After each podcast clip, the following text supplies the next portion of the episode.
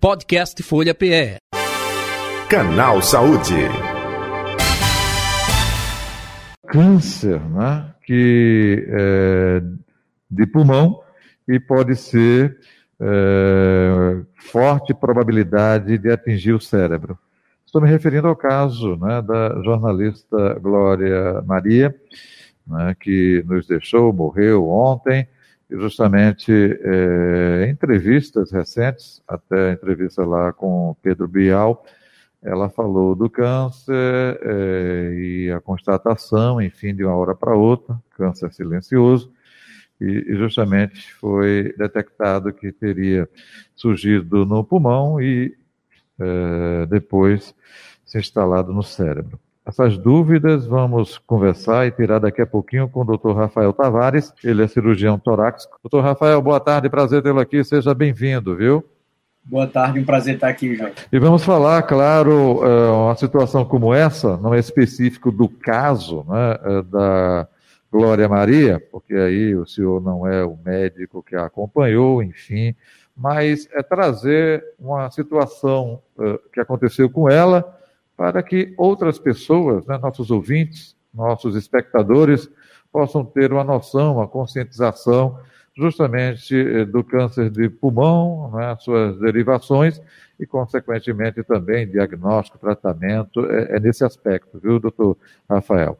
O, o, que a gente pode passar com relação ao câncer de pulmão é muito frequente, é, é, um câncer silencioso ou não? Ele apresenta sintomas?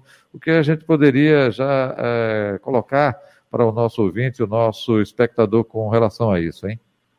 Muito bem, Jota. Excelente. É, é muito importante a gente falar sobre o câncer de pulmão.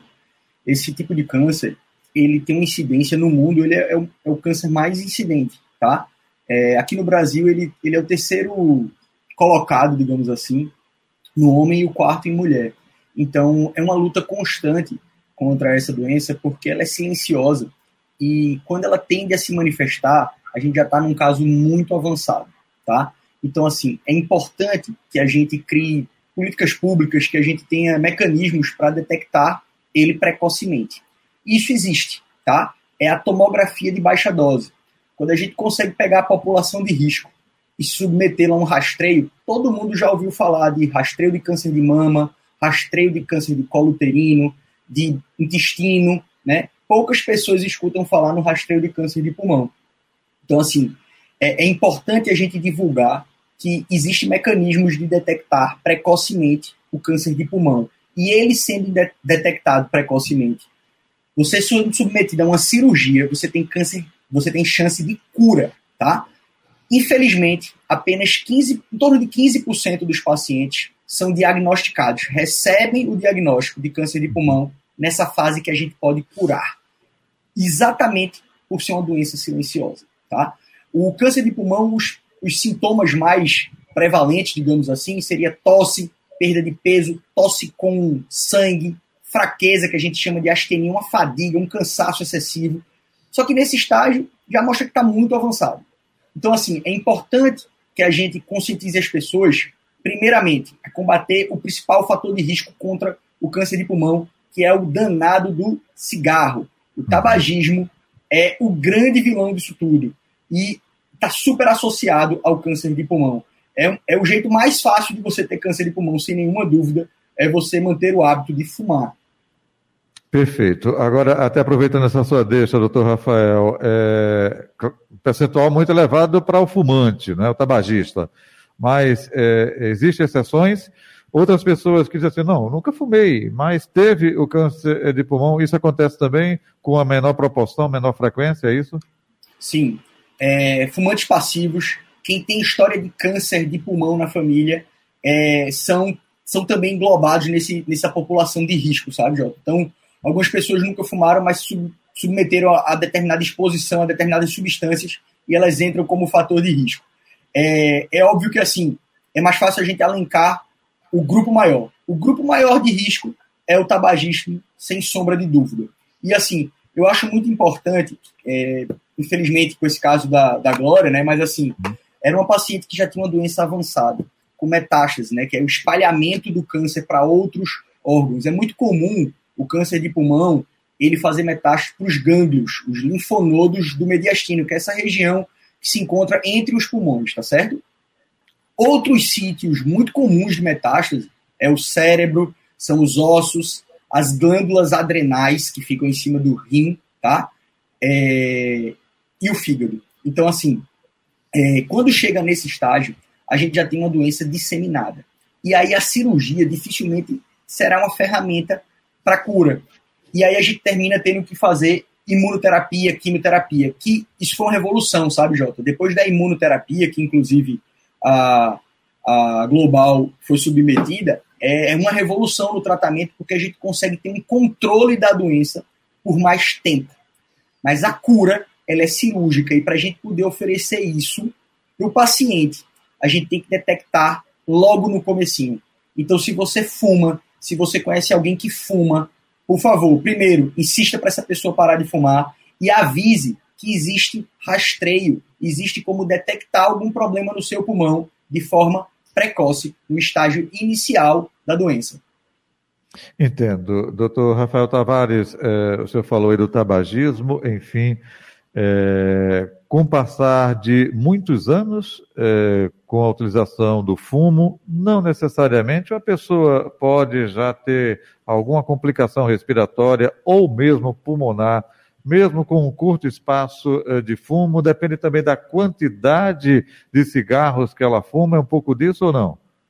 Certamente, é, o, o ato de fumar por mais tempo implica em maior risco. Inclusive, se você conseguir abandonar o cigarro em 10 anos, você volta a apresentar o mesmo risco de uma pessoa que nunca fumou, tá bom? É óbvio que o dano que você causou naquela época é, vai seguir nos seus genes, né? Vai seguir nas suas células, digamos assim.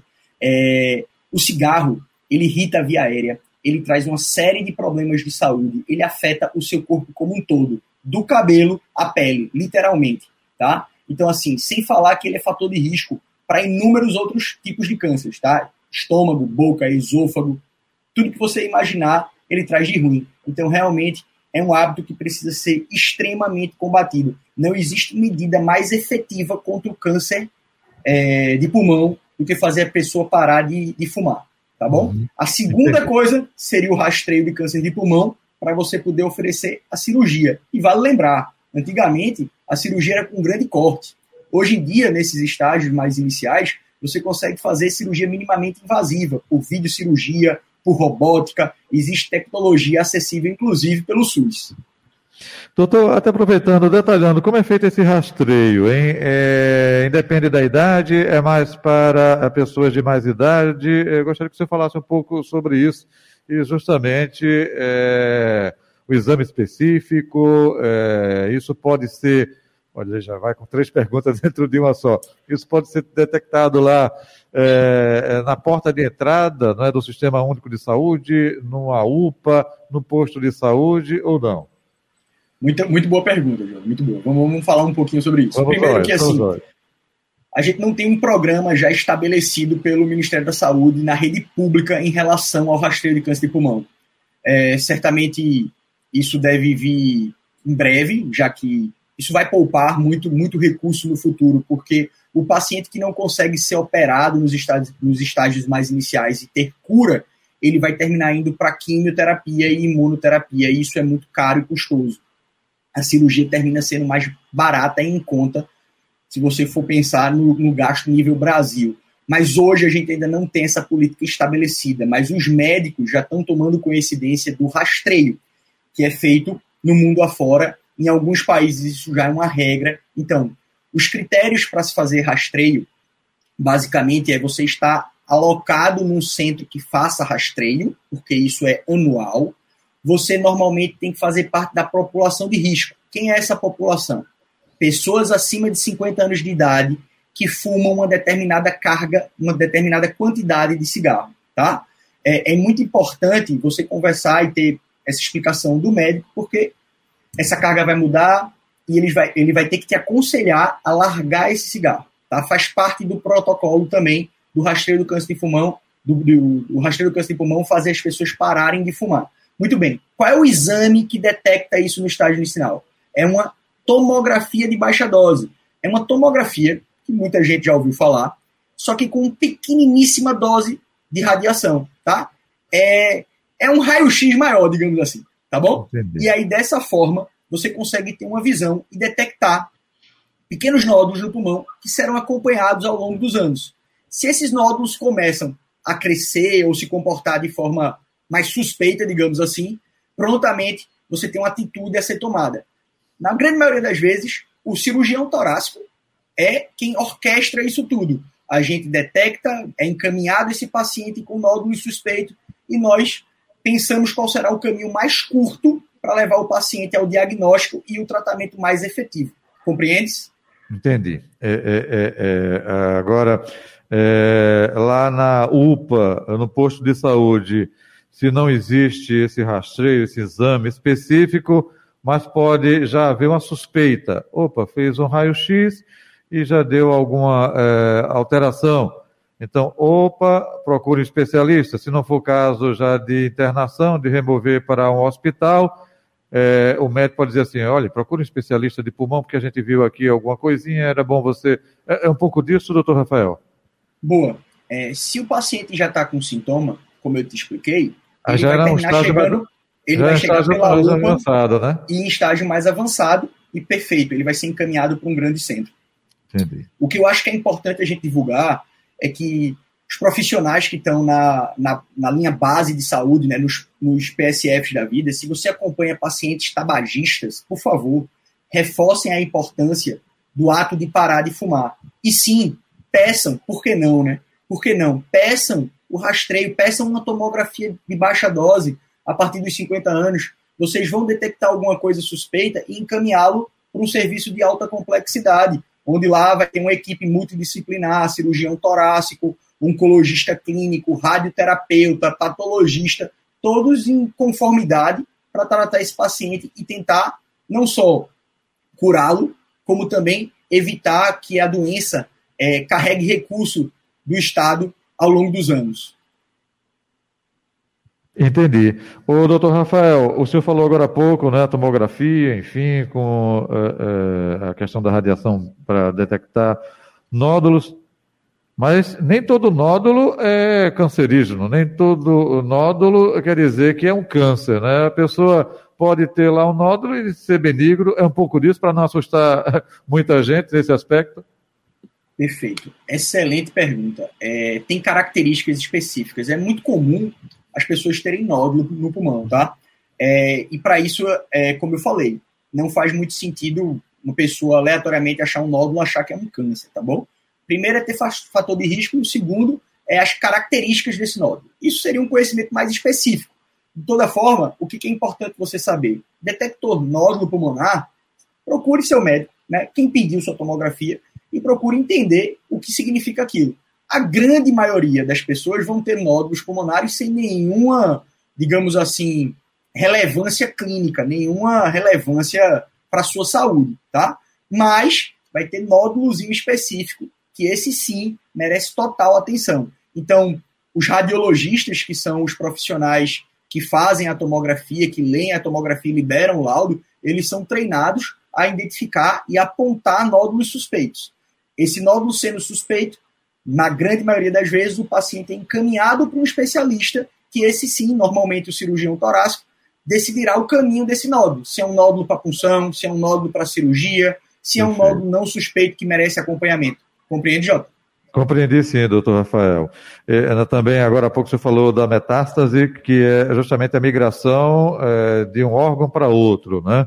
Agora, por que o do pulmão está tão relacionado com o cérebro, hein? A, a distância é, é, tão enorme, porque geralmente é ali, olha, teve um câncer e aí contaminou o órgão que estava ali pertinho. Por que essa relação pulmão-cérebro, hein? Pergunta interessante. Existem relações anatômicas, tá? E existe tropismo de célula. É um pouco mais complexo para a gente conversar por aqui, mas assim, a gente termina constatando a, a ligação da metástase do, do pulmão com o cérebro. É uma tragédia, porque é um órgão nobre, né? O cérebro é, é o que nos define é, como gente.